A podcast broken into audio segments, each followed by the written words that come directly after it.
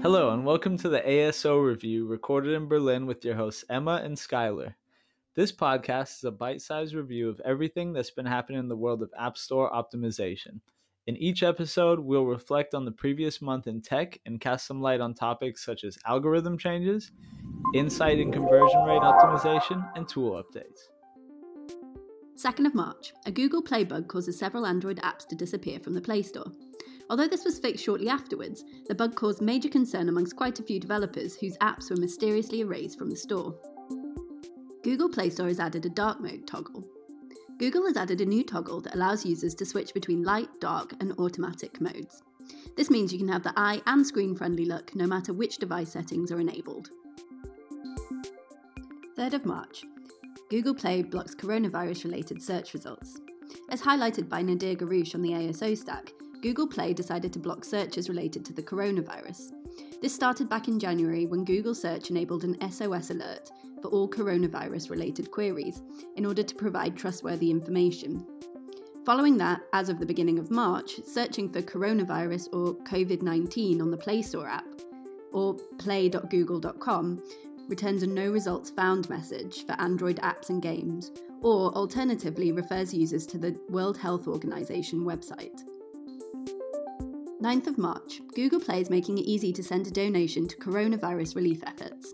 You can now make an easy donation to help with coronavirus relief and containment through a banner that pops up at the very top of the Google Play Store. Huawei claims App Gallery is the world's third largest online app store. The firm claimed that its own app gallery is now the world's third largest online app store with over 400 million active monthly users.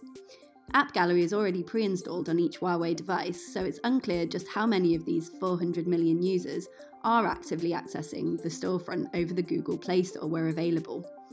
It's also unclear just what percentage of the figures account for mainland China, where no Huawei devices come with Play Store access and the App Gallery is the only option.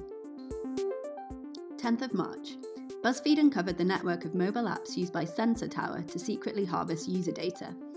Sensor Tower is a popular analytics platform for tech developers and has been secretly collecting data from millions of people who've installed popular VPN and ad blocking apps for Android and iOS, according to BuzzFeed. These apps, which don't disclose their connection to the company or reveal that they feed user data to Sensor Tower's products, have more than 35 million downloads. 15th of March, an iOS app store bug deletes reviews for approximately five days. Ilya Kukharev from AppFollow has pointed out that App Store reviews have been disappearing for many apps starting on Friday, March 13th. 16th of March. The App Store is expediting COVID 19 apps from reputable sources, while Apple is blocking coronavirus themed games and entertainment software. In an effort to ensure the credibility of health and safety information, Apple is expediting approval for specific apps from reputable sources related to COVID 19. The App Store is also waiving the annual membership fee for distributing free apps for select groups. Apple will not approve apps that use COVID 19 themes for entertainment and games to limit apps that take advantage of the current health crisis. Apple has announced the WWDC for 2020 will be coming in June. The conference will be presented as what Apple calls a completely new online experience, confirming that a physical event will not happen this year due to the coronavirus concerns. Apple will preview the future of iOS, iPadOS, macOS, watchOS, and tvOS. At the online event, Apple will also release developer betas. 17th of March. Android app reviews may slow to over a week due to COVID 19 impacts. Google has warned Android developers with an alert on the Play console that they should expect app reviews to take up to a week or even longer to appear. On March 18th, an editorial story highlighting a recommended list of work from home apps was spotted on the App Store. The collection is titled Apps for Working and Staying at Home, and it includes a variety of different applications across multiple categories.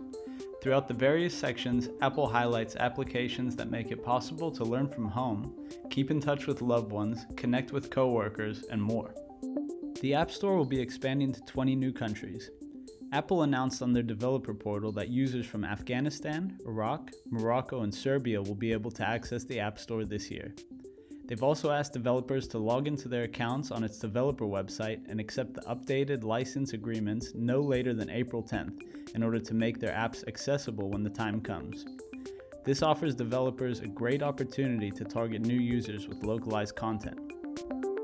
Analyzing the impact that coronavirus has had on consumer behavior and business in the app industry. Apptopia and Mobile Action published research regarding the coronavirus outbreak's impact on the app industry. The data focuses on several main categories, including travel, shopping, food and drink, social networking, business, and education.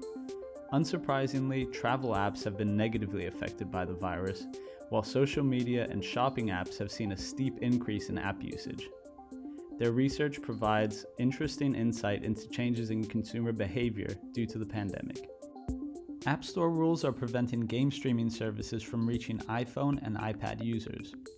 Apple's current rules prevent makers of game streaming services from entering their app on the App Store. The reason for this is due to Apple's current rules, which disallow an app from acting as a game repository that can contain content from other publishers. This means burgeoning services like GeForce Now xCloud, PS Now, and Google Stadia are barred from accessing iPhone and iPad users. It is unclear yet whether or not Apple is actively working with these services to try to find a solution. March 26th, Google Play began showing app rating, size, and download count directly in the search results. This change will help store users decide whether or not to download an app directly from the search results page. This change also means that developers will have to keep a closer eye than ever on their app size and rating. On March 27th, a member of the ASO Stack community indicated that Google tags are now visible in the search results for some search queries. It was also pointed out that these tags are not always necessarily the same ones that the developer has selected. For now, these tags are only appearing when typing game related terms into the search bar, and we're keeping an eye on any developments. On March 28th, Google Play began rolling out the Material Theme Account Switcher. Google Play added a menu to the top right of the search bar that allows you to switch between all your accounts signed in on other devices by simply swiping on your avatar. This new addition to the top field pushes voice search to the left and hides the microphone to make way for the Google Play animation. The material theme switcher was first A B tested back in December but is now being more widely rolled out. If you want to hear more about anything we mentioned in this month's episode, you can read our blog at asostack.com. There are tons of insightful articles by our ASO experts for you to browse. You can also apply to join our ASO Stack community on Slack if you want to share your experiences or ask questions. See you next month!